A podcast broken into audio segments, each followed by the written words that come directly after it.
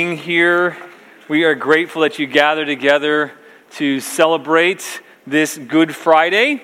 Um, we are grateful as well for all the children that are here. So, thanks, kids, for being here. We're really glad that you can be a part of this celebration as well. Um, if all the kids, if, if you did not get some coloring sheets and a crayon, can I get one of the kids to raise their hand? If you didn't get a coloring sheet and crayon, the ushers have coloring sheets and crayons. Perfect. We got some in the middle here. Can you pass some out? Keep your hands up, guys. We got like three or four there. I got some over here as well. Excellent. Up here, George, right there. Perfect. Excellent. In the back, the middle. Um, thank you for being with us. And kids, hey, listen along, color along um, if you would like. Um, we are just glad that you're here together, and we'll be done by 8 o'clock, just in case you're wondering, so there's not too long, parents, that you have to wait for that either. Thanks for doing that, guys. Appreciate you passing those out. Anybody else need some crayons or coloring sheet over there? And in the middle as well, too. Perfect. Great. Thank you very much. Well, you know, it's kind of interesting, as Aaron said, that we would, we would commemorate and celebrate death. But but the reason why it's strange is, you know, you, you never like to go to a funeral. Anybody here love going to funerals? No one, right? No, nobody raised their hands. Nobody likes going to a funeral because at a funeral, we're really faced with the reality and the finality of death. Death is something that most of us, we rightly, we rightly hate death. And, and many people fear death as well. Most people rightly don't look forward to death. We're not meant to. And although we say that death is natural, it doesn't feel very natural at all. Although we're born with a desire not to die, we're, we're born with a desire to preserve life, to do whatever it takes to stay alive. And so death doesn't seem right, and that's because it really isn't right. God didn't create us originally to die. He created us to live, to enjoy Him, to enjoy life, to thrive, to be fruitful, to be, to be free, to be in a loving relationship with Him. And yet, that's not what we experience. And death is an affront to all of those things, to all that we are created to be. It robs enjoyment, it, it, it takes fruitfulness, it takes away freedom to live, and death ends relationships. But in a sense, Good Friday is a little bit like a funeral because we're gathering to commemorate the death of Jesus. But when we gather to commemorate Good Friday, what we are doing is we are not mourning, we are celebrating. And that might seem strange to you if you are not a Christian here and you're wondering, why is it that Christians gather to celebrate death? Or if you are a believer, sometimes you can become familiar with this whole idea. And I think it should be shocking to us that we celebrate death. But we celebrate this death of Jesus and we do it voluntarily because it means everything to us. It's sobering to think about his death and how he died, as we heard the passages read this evening about the progression from his trial to his crucifixion and his burial. But when we commemorate this death, we, we, it's a glad time for us because we know something. We know that he did not stay in the tomb, he didn't stay dead. And, and, and that's, that gives us hope. But there's something very important. We don't want to pass by this Good Friday. And it's since very early on, Christians have celebrated Good Friday since the very first few centuries. And they did that because it's important to. And I think as well, it was important for Jesus for us to commemorate his death too. At the end of the service today, we are going to have a chance to commemorate his death and obey his commands. And one of the last commands he gave before he died was to remember his death. We take time specifically to pause and celebrate the death of Jesus because without the death of Jesus, we'd still be dead in our sins. We'd still be separated from God. We'd still be in bondage to, to living for ourselves, and, and we'd be, have no reason for faith, no reason for hope. And so it's good to remember why Jesus died because all of those things have been reversed.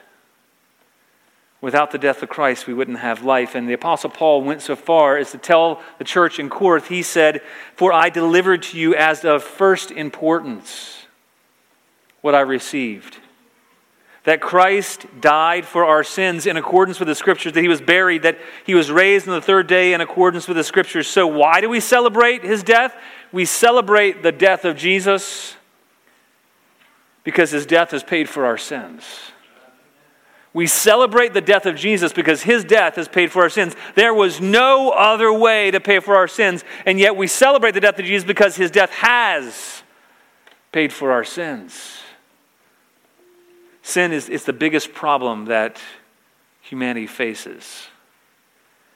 If I told you that you owed, I don't know, $230 billion, which is roughly double what Jeff Bezos' net worth is. I was just read an article, he's worth 115 billion. So double that, and let's say that you owed that much money to somebody.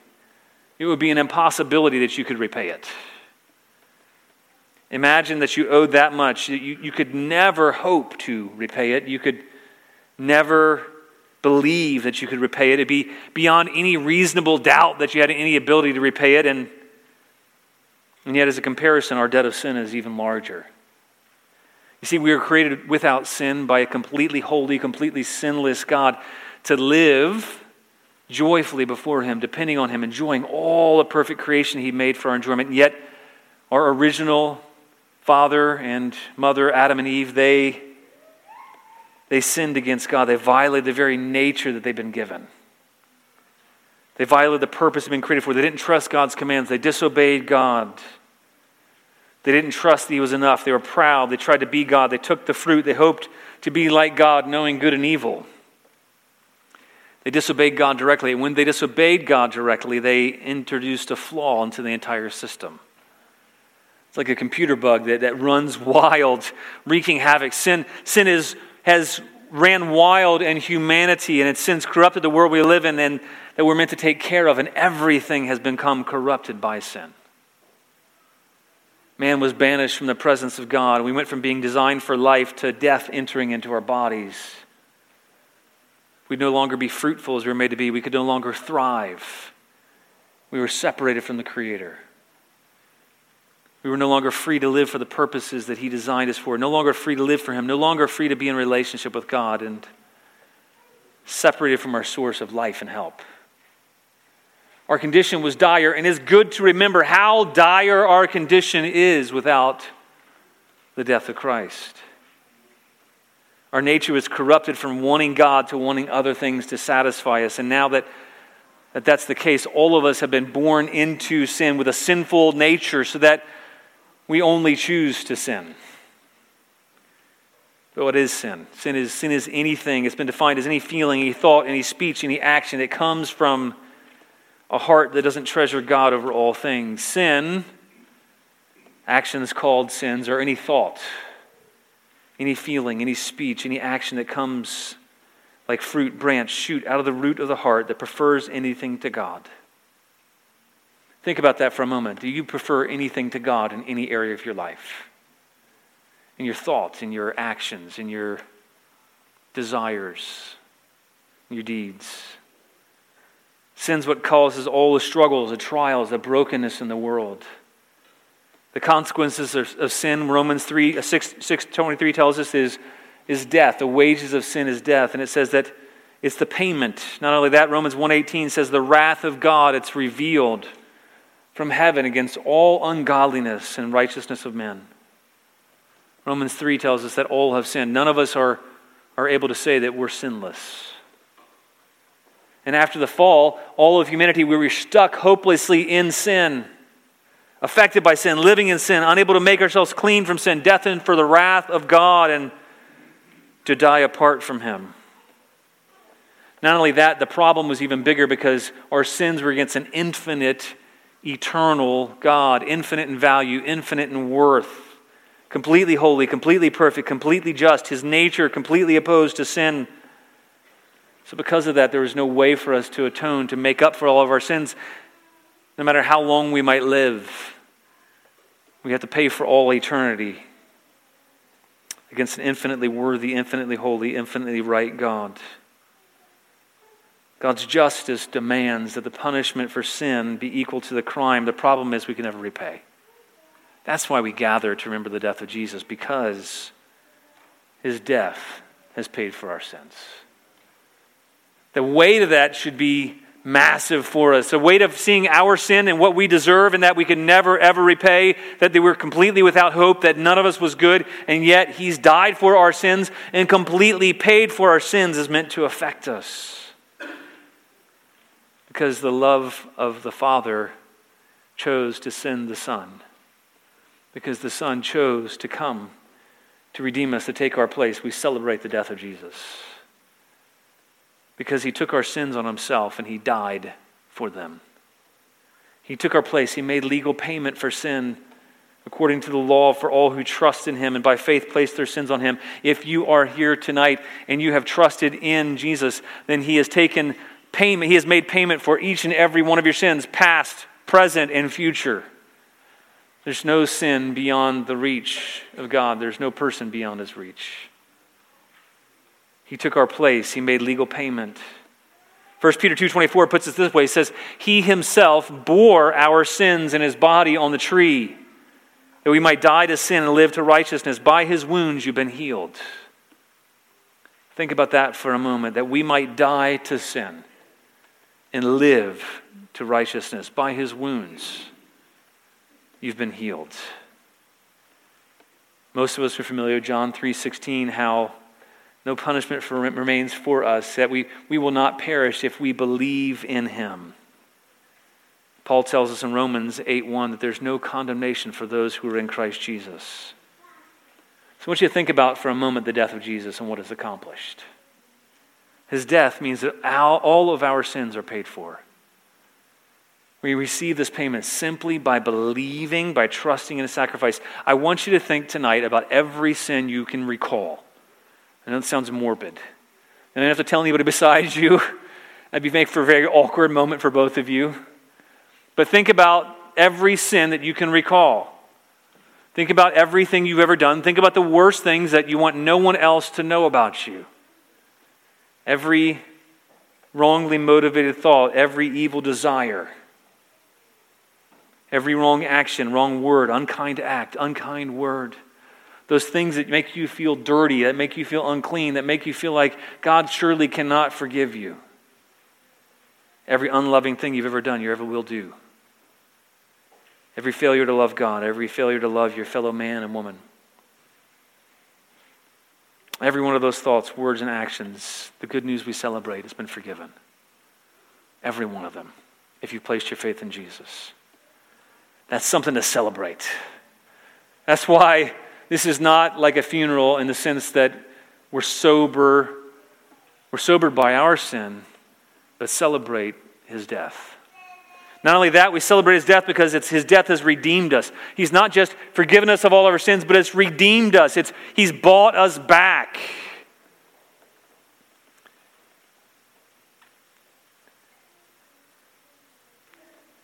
Imagine if you were a scuba diver and you were at the bottom of the ocean and when you were scuba diving, somehow you got trapped at the bottom of the ocean and a rock fell on you. None of your other fellow divers realized that. They went back up to the surface and you were there and your air is running out. You're about to die. And yet, then all of a sudden, as you are passing out, you kind of see this shadowy figure come down you think it's your last. They pull the rock off you, they rescue you, they bring you to the surface. That's, that's a dim picture of redemption because really he says we were dead in our sins. And he's redeemed us. He's set us free from captivity to sin. He's, he's set us free from being enslaved to sin. He's redeemed us. He's bought us back with his own death. We would not have been able to carry out the purpose we were made for to begin with unless Jesus had died. We wouldn't be able to enjoy God. We'd still be living under a curse. And yet it says in, in Galatians 3.13, it says, Christ has redeemed us from the curse of the law by becoming a curse for us. He was cursed for you and I. 1 Peter 2.24 says, He himself bore our sins in his body on the cross that we might die to sin and live to righteousness.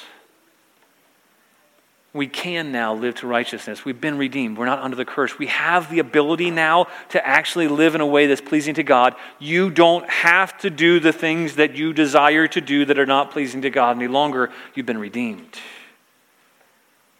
Don't believe the lie if you're a Christian here, if you put your faith in Jesus, don't believe the lie that the devil tells you that you have no power to resist sin, that you'll never be different, that you're always going to be enslaved, that you have to obey these sinful desires. Don't believe that lie that happens to all of us. Sin was our master, but because now the death of Christ, it's no longer our master. I should make everybody just stand up and say hallelujah, you know? What that means, his death has redeemed us from the power of sin. You don't have to stay stuck. We don't have to stay stuck in sin. That's something to celebrate. And then the last thing that we see is that we celebrate the death of Jesus because his death has not only paid for our sins and redeemed us, but reconciled us to God. He's, his death has made a restoration of all things so that now we have a right to be with God, the creator of the universe, the one who made us and designed us, the one who is best for us. The death of Jesus now has reconciled us to God. Think for a moment who you love the most, or maybe actually in a different way, think about who loves you the most. You got that? Think for a second. Anybody have somebody in your head? Raise your hand somebody in your head who loves you the most. You can put your, nobody's got that. Everybody put your hands up if you have who, who loves you the most in your head. Now imagine that you could never be with them, that you would forever be separated from them. That'd be especially difficult and heart wrenching.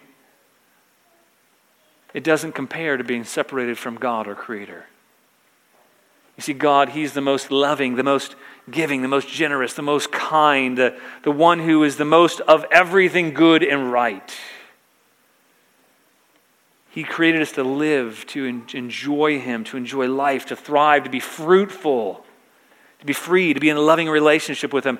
He, every relationship here on earth that is good is just but a dim reflection of the relationship that we're meant to have with Him, and that one day all who have placed their faith in Him will enjoy. If you are married here, your marriage will end. Why? Because you will be joined with Him in a way that is closer than your spouse here. The death of Jesus has reconciled us to God to make that true. We celebrate the death of Jesus tonight because by his death he's reconciled us to God. In Romans 5:10 it says, "For if while we were enemies we were reconciled to God through the death of his son, much more having been reconciled shall we be saved by his life."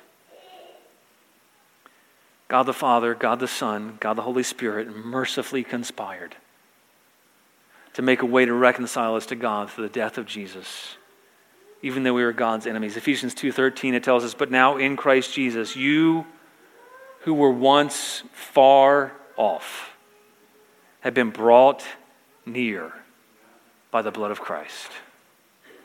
The news gets better though because of the death of Jesus. Nothing will ever separate those who are in Christ Jesus. Romans 8:38 it says, "For I am sure that neither death nor life, nor angels, nor rulers, nor things present, nor things to come, nor powers, nor height, nor depth, nor anything else in all creation will be able to separate us from the love of God in Christ Jesus our Lord, all because of the death of Jesus. Now we come boldly, Scripture says, to approach God to ask Him for mercy and grace whenever we need it. That's why we celebrate the death of Jesus because now we have access to infinite joy. Maybe you're discouraged, despondent. We have access to infinite joy. We have access to infinitely worthy, the infinitely good, the infinitely loving, infinitely generous, and powerful God. Because Jesus' death has reconciled us to Him. Now, think about that, what that means for you and I. We are all who've placed our faith in Jesus, we're free from sin. No punishment remains, no wrath remains, no condemnation remains. We're set free to live for God. We now that can live and fulfill the purposes that He's called us to. We don't have to be stuck. We're free to, to serve Him. We're free to get help from Him. He is merciful towards us. And now He's not only our Savior, He's our hope, He's our ultimate friend, He's our Father. We can have ultimate satisfaction, ultimate fulfillment, ultimate enjoyment, peace, and love in God. All that occurs because of the death of Jesus. So I want to close our time tonight by celebrating His death together. The usher is going to come forward. If you have put your faith in Jesus Christ for the forgiveness of sins, if you've repented and believed in Him, then we'd invite you to join together with us. Parents, if you're not sure whether that's true of your children or not, you can let it pass. If, if you like them to participate, that's up to you. If you're a guest here and you've placed your faith in Jesus, we would welcome you to join with us as well.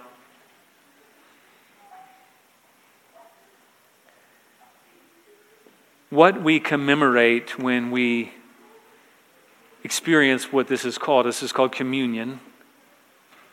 This is where we celebrate the union we have with Jesus because of his death. Jesus knew what he was going to do for us. He, he knew ahead of time that he was going to die for us to suffer in our place. He told his disciples time and time again, and then the night before as he was betrayed, before he was betrayed, he, he told them to do exactly what we're going to do. To do this in remembrance of him. Paul wrote about that in 1 Corinthians. 1 Corinthians 11, he says, For I received from the Lord what I also delivered to you that the Lord Jesus, on the night when he was betrayed, took bread. And when he'd given thanks, he broke it and said, this is my body. This is what we're holding here. We're holding a representation of his body. This is my body, which is for you. Do this in remembrance of me. In the same way, he also took the cup after supper, saying, This cup is the new covenant in my blood. That's what we're celebrating here.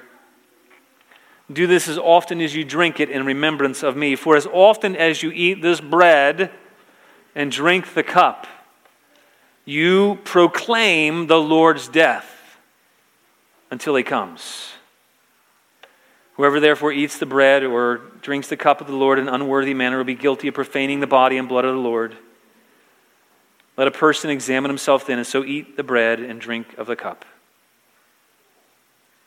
What we're celebrating tonight is the death of Jesus, because his death has paid for all of our sins. His death has redeemed us and set us free. Don't listen to the lies of the devil that says you're still in bondage, that your sin still remains. But not only have your sins been paid for and redeemed, you've been reconciled to the Almighty Creator to walk in fellowship and in union with Him. His body was broken for us. That's what this bread, this cracker represents. He took all the punishment and wrath that we deserved. He took our place on the cross, our substitute. And because of this, we have hope in life. So we're going to eat this in a second together. And as we do, I want you to afresh consider yourself dead to sin and alive to Him because of His body. Consider yourself set free because the punishment has been put on Him. Consider yourself reconciled to Him through the body of Christ. Let's eat together.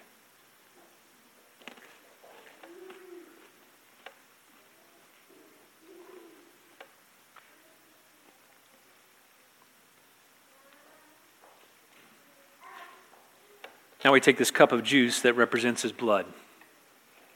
The blood that streamed down from his head when the crown of thorns was pressed into it, the blood that dripped from his back from being whipped for us, the blood that came from the holes in his hands and his feet, the blood that flowed from his side after he had died. Because Jesus bled, he gave his life for us, we've been forgiven. This is a new covenant, a covenant that's not based on our performance, that's not based on our ability to, to atone for our sins, to set ourselves free, to make ourselves reconciled to God. No, this covenant is a new covenant in His blood. And this covenant has secured freedom from sin. It's secured redemption. It's secured reconciliation. So let's drink this juice together.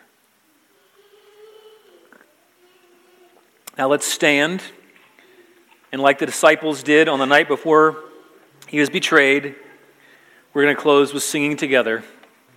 We're going to sing the song, Let's We Hunger and Thirst, as a fresh declaration of our hope in his death for us. Let's sing together.